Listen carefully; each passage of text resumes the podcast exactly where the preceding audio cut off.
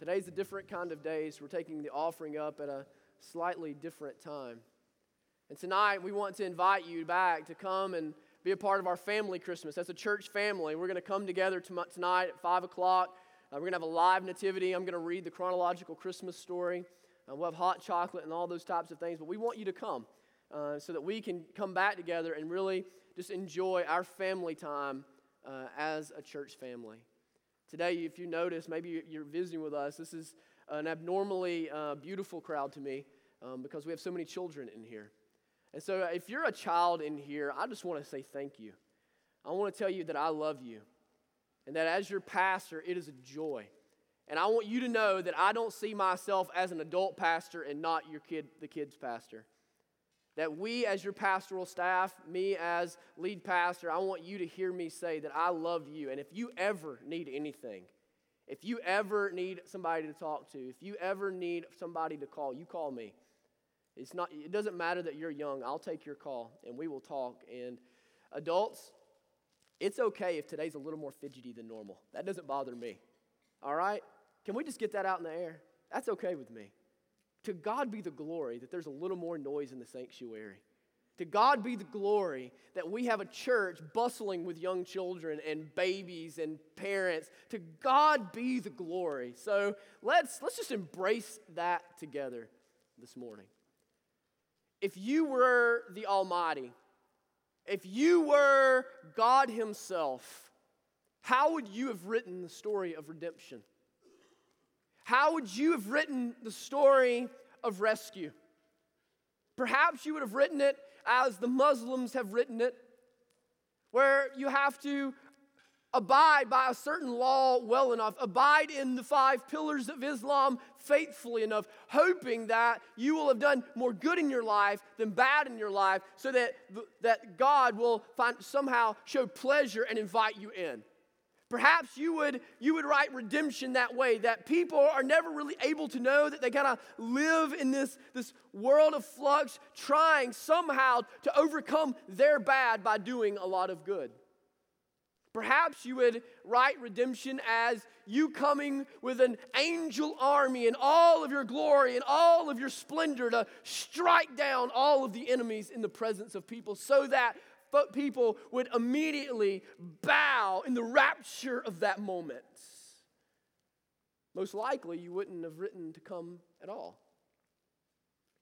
Most likely, if you were the Almighty, you would be content to be in the midst of glory, surrounded by myriads and myriads of created beings, all proclaiming simultaneously and in unison your glory, that you and you alone are worthy however it is that you would write the story of redemption, were you the Almighty, I am certain that if you were to write the story, it would not include your humiliation.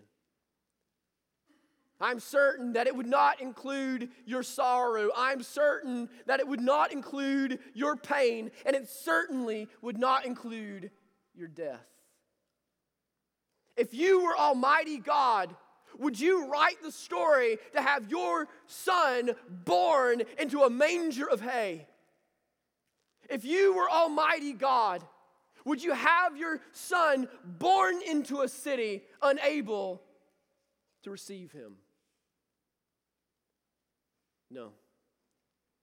If you were God, the story would look differently. The story that we read this morning together is a story incapable of being written by human hands.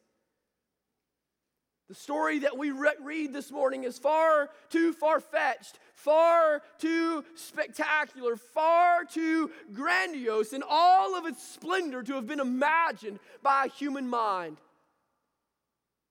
In fact, practically every other world religion or worldview system has almost everything in common except for the one in which God becomes a baby. So if you have your Bibles, turn with me to Luke chapter 2. Luke chapter 2.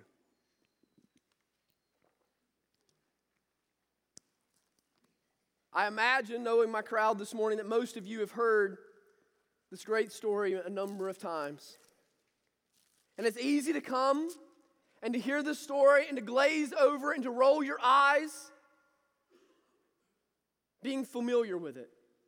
But I caution you this morning this is not a story that you can become over familiar with. This is not a story in which you can become too familiar. This is a story which beholds in it the greatest and grandest truths in all of cosmic history. And so, in a world in which our attention spans have been cut down by Facebook, I challenge you to hang on the words of the text. Stand with me as we read God's word together this morning. Luke chapter 2, beginning in verse 1. In those days, a decree went out from Caesar Augustus that all the world should be registered. This was the first registration when Quirinius was governor of Syria. And all went to be registered, each to his own town. And Joseph also went up from Galilee, from the town of Nazareth to Judea, to the city of David, which is called Bethlehem, because he was of the house and lineage of David, to be registered with Mary, his betrothed, who was with child. And while they were there, the time came for her to give birth. And she gave birth to her firstborn son and wrapped him in swaddling cloths and laid him in a manger because there was no place for them in the end, in the inn. May God bless the reading and the preaching of his word this morning. You may be seated. When we come to our text this morning, what I want us to see and what I believe that we see are three proofs that are given to us in understanding what Advent is all about. The first thing that I think we see proven to us in Luke chapter 2 is we see proven to us the sovereignty of God. Jesus' advent proves the sovereignty of God. Now, I use that word a lot, and I want to make sure that you understand what I mean when I say the word sovereignty. When I think about the word sovereignty, I'm thinking about a king in totalitarian control over a nation. And so when we talk about God being in control, we are talking about God having totalitarian authority over all of the cosmos. I apologize for my voice. Apparently, it's just going to check out today. We're just going to work through it though. So when we think about God in being sovereign, we think about God doing as he pleases, what he pleases, the way he pleases to do it, with no one able to thwart him, with no one able to slow him, with no one able to change his mind or to stop him. The first way that we see God's sovereignty in our text is that we see that Jesus' advent proves to us that God is sovereign over history. Jesus' advent proves to us that God is sovereign over history. The book of Luke is really a remarkable book. Luke was not an eyewitness to the things that we're reading here. Do you realize that? Luke didn't know these things because he was there.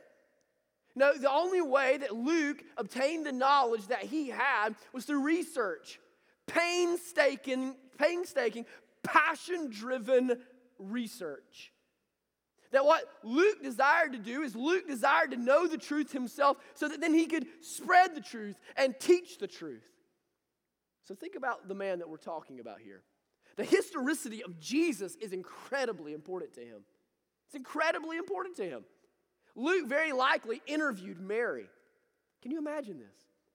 Luke sitting at the table with the mother of Jesus grieving over the loss of her son and saying, Mary, tell me how it happened. Tell me how it happened. Mary, through tears, sometimes smiling, sometimes weeping, telling every moment of the angel coming and talking to him, every moment of the reaction of Joseph, every moment of all the fear and anxiety and joy and excitement that she was just feeling simultaneously. Can imagine that he probably sat down and interviewed the brothers of Jesus. Tell me, tell me what you've heard. Tell me what you know. Tell me what, what has your mom said. Tell me the stories. He had went and he had talked to people that knew. He had talked to people that had been there. He had talked to the apostles that certainly had heard the accounts from Jesus himself. He had done the work. And so he gives us in great detail in the text this morning, doesn't he? He tells us Caesar Augustus was ruling Rome. He tells us that Quirinius is the ruler of Syria at the time. He tells us that there was a census going on, and so Joseph had to take his pregnant, virgin, betrothed, uh, uh, betrothed uh, fiance across a 90 mile journey, three days at least, to Bethlehem. He tells us that when Jesus gets there, there's no place in the, in the inn, yet the time has come, and we know what time he's He tells us that Jesus is swaddled in cloths. Can't you just imagine Mary giving him this account? That she beheld for the first time the face of the Son of God. And she did the only thing that a mother knows to do she wrapped him, she made him warm, she nurtured him. And Luke tells us she placed him in a manger, a feeding trough filled with hay. No, Luke is daring us to go and check him out. Luke is daring us to go and check the details for ourselves. Luke is saying, I've done the research. You go and do it for yourself. You go and find out that this is true. You go and, and see if it is not as I have reported to you. See, one of the things that Luke discovered as he did the research about Jesus, as he read about Jesus and studied about Jesus and interviewed others about Jesus, one of the things that must have struck Luke and apparently struck Matthew, as you can read his account, was that everything about Jesus was just as God said it would be. Jesus was born in Bethlehem just like Micah 5 2 said he would be born. Jesus was born to a, uh, to a virgin, just like Isaiah chapter 7 said that he would be born. Jesus was born in the line of David, which myriads of texts tell us in the Old Covenant and the Old Testament. That when they find Jesus, they and when they think of Jesus and when they write of Jesus, Jesus is just as they said he would be. You see, if you find the most skeptical scholar, you find the most skeptical atheist, the people that want to prove that the church is wrong, they have to give you this. You may deny the deity of Jesus, but you cannot deny the birth of Jesus. And you cannot deny the existence of Jesus. And you cannot deny that in his birth, he was strikingly, uncannily similar to the Messiah the Jews had long awaited. The most skeptical person has to give you that. But what I want you to understand this morning, brothers and sisters, is that when we see now that God is in control of history, that God tells how it will be before 500 before, years before, and 600 years before, and 1,000 years before, because God had planned it before the foundations of the earth. That God, from the beginning, declared the end, that the God of history will define the future. And so, what that means for us this morning is that just as historical as Jesus' first advent was, his second advent will be just as historically true, just as historically accurate, just as real as Jesus' first coming, so will be his second coming. This morning, I am understanding that there are many of you that are wondering about the future. You're fearful of the future. You are worried about the future. You're worried about who your children will become. You're worried about who you will marry and where you will go. You're worried about what diseases might be ahead of you, what pain might be lingering. You're worried if you're going to have enough money to make it to the end of life. You're worried if something's going to blindside you and you don't really know what's happening. You're, you're worried about what the future holds. Brothers and sisters, God is sovereign over the future. God is sovereign over history. Jesus' advent proves to us that in tomorrow we have nothing to fear. Don't be afraid of tomorrow, brothers and sisters. God is already there. God has already written the day. God is still good.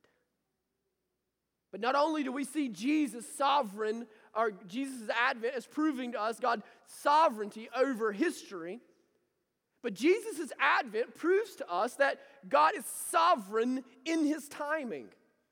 That God is sovereign in his timing. This was not a good time for Israel. Long gone are the days of David and Solomon, which Israel ruled in all of her splendor and was a, a great nation with wealth and military power and respectability among the world, world's elite. No. Now they are just uh, another state of Rome, another uh, subservient to the, to the Caesar himself, to Caesar Augustus, subservient to what his will is and what his desires are. They have no king of their own year after year, decade after decade, they would gather at the Jewish feasts and they would read, as we have read today, Isaiah 11 or Isaiah 9 or any number of prophetic texts from the Old Covenant promising the Messiah. And with vividness and passion and longing hearts, they would long for the Messiah that was to come. But he never came. They waited and they waited and they anticipated and they anticipated and they longed and they longed. And now uh, an angel goes to a little lady, a little girl in most people's eyes, living in this city in Galilee called Nazareth. An angel goes to her and says, You're going to give birth to Emmanuel, God with us. You're going to give birth to the child that was promised in Isaiah 9. You're going to give birth now? Now? To her? There? Really? This is the king? This is the Messiah? This is the one? The timing seems strange at best. The timing seems ill advised to practically any scholar that would have been there that day. None of it would have made sense to them. Perhaps least of all to Mary. Want you to think about Mary here for a second. This is particularly vivid to me because most likely when we come to Luke chapter 2, Mary is at least eight months pregnant. Guess what I got living in my house? This cute little, beautiful, nine month pregnant wife. I know what Joseph's going through right here. I'm living in Joseph's world. Going through, that's the wrong word. That is what he is joyously experiencing. That's what I meant to say.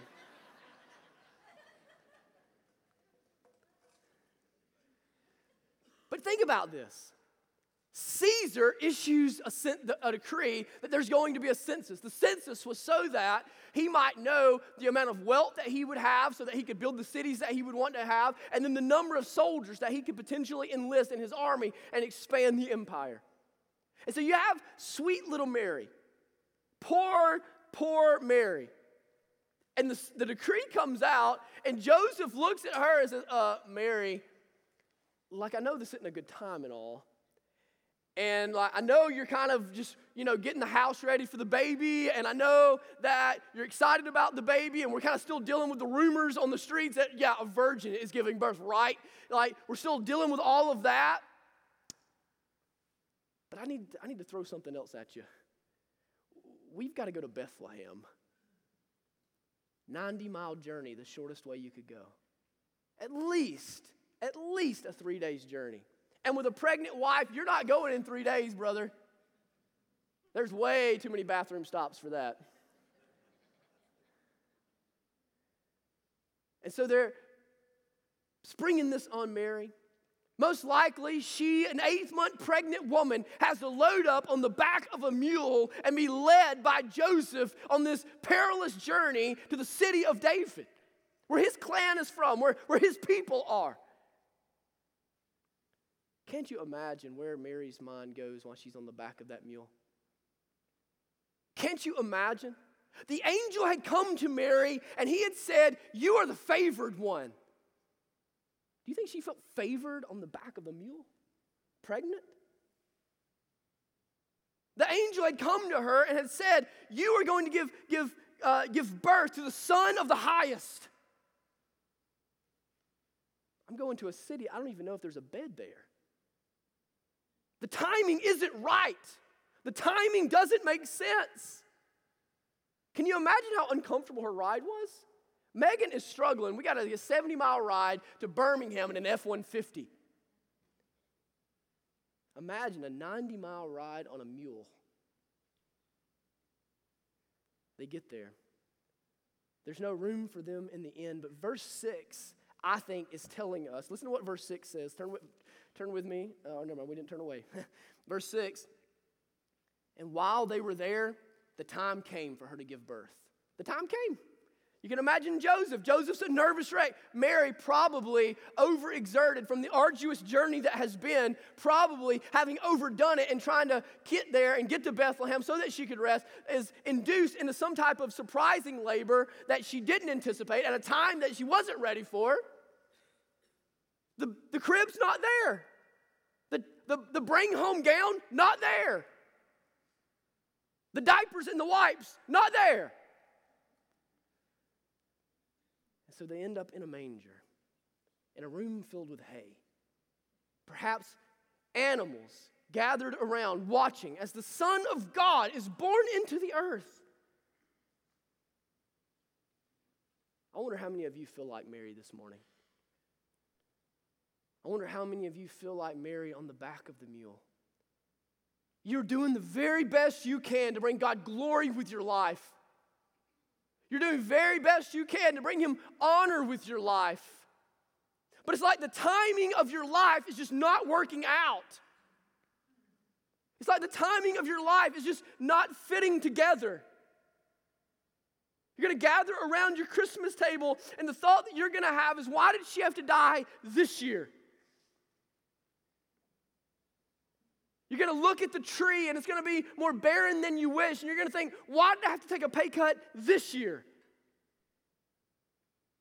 You're going to think about the child that is not there. And you're going to think, why can't I buy presents for them this year? Much of life is spent on a 90 mile journey on the back of a mule, isn't it? Even for the people of God. But you see, God was spectacularly, beautifully, brilliantly on time. You see, 500 years earlier in Micah, God had prophesied through his prophet Micah that the son would be born in the town of David, in the city of David, which was Bethlehem. Had a census not went out from a pagan king, Caesar, Jesus would have been born in Nazareth of Galilee. But because God issued the, through Caesar the right decree at the right time for the right census, he moves the Son of God from Nazareth of Galilee to the city of David, Bethlehem, to which to where Jesus is born. It seemed ill-timed to Mary. It seemed nonsensical to anybody that was watching, but God was brilliantly on time. You see, Jesus' advent teaches us that we can trust the timing of God. Jesus' advent teaches us that we can trust the timing of God. I don't know why you're going through what you're going through right now as you're going through it. I don't know why you look in the mirror and experience the pain that you're experiencing right now. I don't know why you've got to gather around the Christmas table with chairs empty and people missing this year. But I know that you can trust in the timing of the Lord. Some of you are waiting for the man that you're going to be able to celebrate and build a family with. I don't know why he's not here yet, but I know you can trust in the timing of the Lord. Some of you are waiting for the child to buy gifts for. I don't know why you don't have the child yet, but I'm telling you, trust in the timing of God. Because God does his greatest works on the backs of mules. God does works that we can't see and we can't expect in ways that we can never ex- expect them so that He might pour His glory out uniquely. This morning, trust in the sovereign timing of God. God not only controls the future, He controls every organized event that leads to the future. Rest in that this morning, brothers and sisters. Rest in that. Not only does Jesus' advent prove to us the sovereignty of God, but Jesus' advent proves to us that God accomplishes his sovereign will through people. that God accomplishes his sovereign will through people. Think about our text. There's two completely different groups of people in our text, right? First, we have Caesar, the ruler, the most powerful man in the world, essentially a deity in the grand scheme of things. At his beck and command, every civilization on earth that existed had to move and to operate. And then you have Mary and Joseph. And what I want you to see is that through both groups of people, through both types of people, God is working. God is carrying out his sovereign will. God is accomplishing his sovereign purpose. First, let's think about Caesar. Caesar Augustus is issuing this decree because why? He wants to spread his own glory. He's issuing this decree, he's issuing the census, he's, he's forcing people to go to their hometowns and to register and to pay taxes because he wants a bigger army so that he can conquer more nations. Because he wants uh, more money in the treasury so that he can build bigger buildings and people talk about how wonderful and how great and how mighty he is. Caesar believes that he is in control But, brothers and sisters, it makes no matter whether you acknowledge Jesus as Lord or not, He is your Lord. And He is working, and He is moving, and He is organizing. You see, to Caesar would have never admitted it, and Caesar would have never acknowledged it, and Caesar would have never understood it. But Caesar was a servant of God. Caesar was a servant of God the same way Nebuchadnezzar of Babylon was a servant of God. Caesar didn't bow down to God, but Caesar accomplished the will of God. If Caesar had not issued the census, the will of God would have not been fulfilled. Did it for will for wicked, evil, self-interest. God was working through his wicked, evil self-interest for his glory. Do you see this? That which Caesar thought he was in control of, God was manipulating all along. That God, like, like a, a master, orca, like a grand maestro, was organizing the orchestra so that all of the parts came together at the right time to harmonize. You see, the irony is, is that Caesar was trying to spread his glory and all the while spreading the glory of God. You see, Jesus' advent proves to us that God takes men that are evil men with evil intentions and evil desires and uses them to accomplish his good and perfect will. It has happened throughout history and it will happen throughout the future until Jesus comes. That God will work through evil men with evil intentions and evil desires and evil governments and oppressive people to accomplish his good and perfect will. Brothers and sisters, Jesus' advent means that evil does not win. Evil does not win. Congress does not stay in control. The president does not remain in control.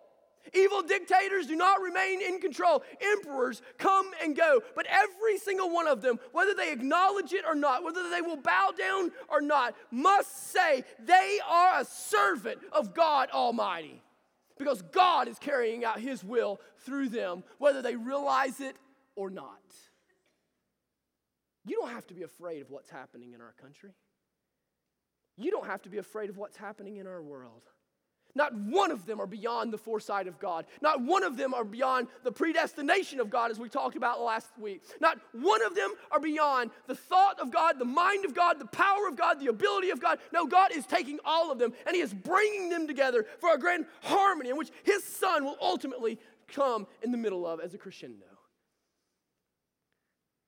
But not only do we see God working through the evil and the wicked, we also see God working through the lowly and the faithful, don't we?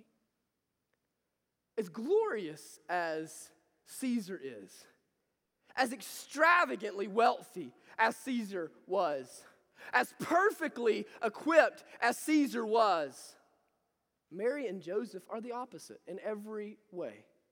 In every understandable way, Mary and Joseph are the polar and entire opposite of who Caesar Augustus is. They don't have money.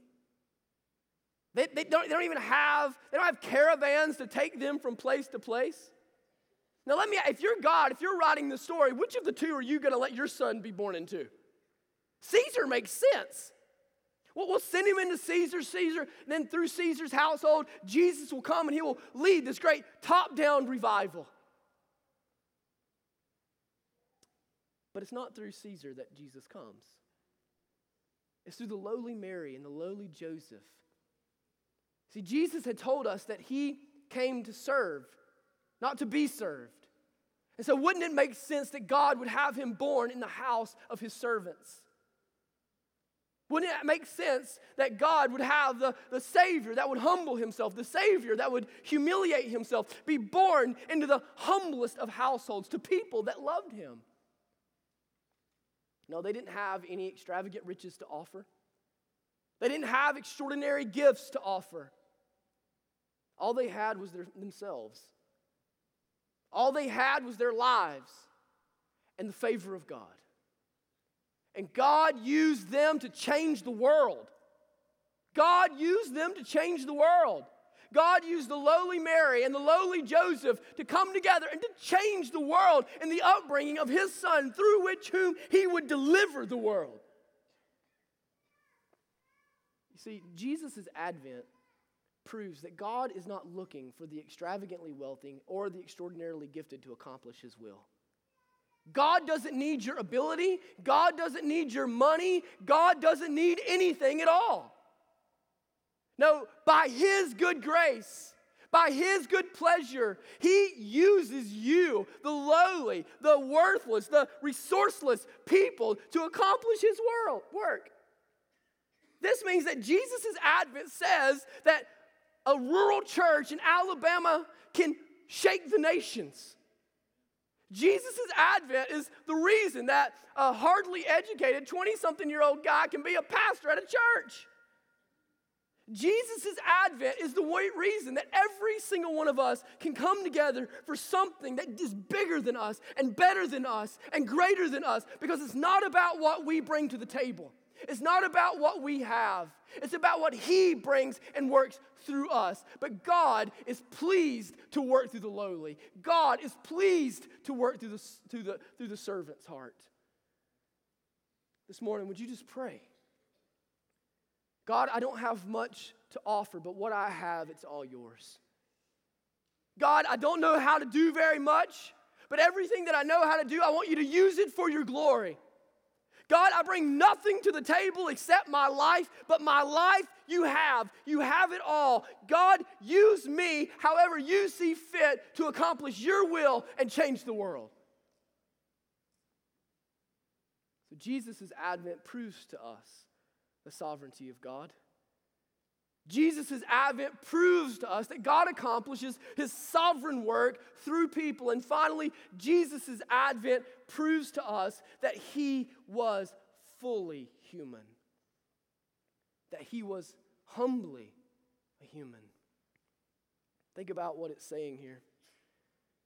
Have Jesus in the womb of a woman this is God's Son we're talking about. This is, this is God Himself we're talking about. Growing in the womb of a woman. Philippians 2 says that he empties himself of all of the divine rights that he has as God. He empties himself of his omniscience. He empties himself of his omnipresence. He empties himself of his omnipotence. He had to be nurtured, cared for loved, and swaddled. He had to be potty trained. This is God we're talking about.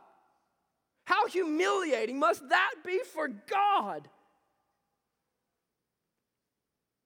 You see, if God would have come to earth in all of his majesty, surrounded by an army of fire breathing angels, who all proclaimed his glory around his throne all the time that he was on earth so that he might deliver us, it would have been the greatest act of love that we could have ever imagined. But the fact that God came and was born to a carpenter and his wife, placed in a hay filled manger, to be raised as a working class man, is incomprehensible, unfathomable. The most extreme story that any person could write of any God.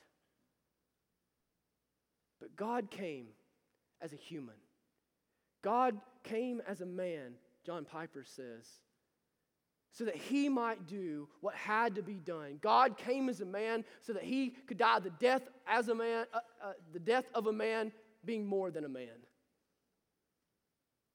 Jesus' advent came, is, uh, happened because he wanted to experience your sorrow and to defeat it at the same time.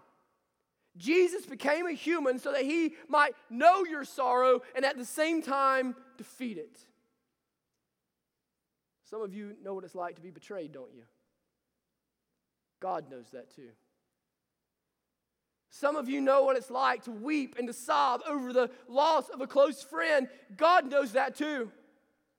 Some of you have had to bury a father. God knows that too. Some of you know what it's like to be hungry. God knows that too. When we pray, when we pour out our hearts, we can pour out our hearts with confidence. We can pour out our hearts boldly because we are bringing our sorrow to a sympathetic God. This morning, I know many of you are feeling the weight of great sorrow this Christmas season. You're feeling the weight of great sorrow. You're more depressed than you are filled with joy. You're more lonely than you are filled with company. There's more dread in you than there is anticipation and excitement. And you will be relieved when it's all over and finished. You're filled with sorrow. Perhaps there's a husband that has passed away, or a wife that's not there anymore, a son that won't even call you that day, that's in the throes of rebellion or a daughter that should be there but has passed on to another life. Whatever your sorrow is, I want you to know that Jesus sympathizes and Jesus knows it. And Jesus came to know that sorrow so that you wouldn't have to know it forever. Whatever sorrow you have this morning, whatever sorrow you're carrying this Christmas, no, that sorrow will not last forever. One day, the Almighty will wipe the tears from your face. One day, the Almighty will pull you up into, against his chest. One day, the Almighty will fill you with joy, and the Almighty will fill you with comfort, and the Almighty will give you the, the company that you long for. One day, all of this is going to melt away. One day, all of this is going to fade away because God became a human to know human sorrow and at the same time to defeat it. Jesus defeated your pain. Jesus defeated your sorrow. And all of you that are his children that will one day be at his table will know it no more. Morning, I don't know how you would have written the story of redemption. But praise God, he wrote it differently than you would have written it.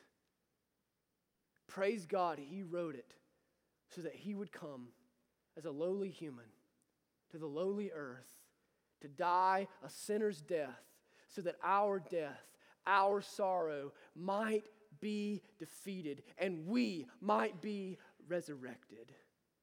Let me pray for us this morning.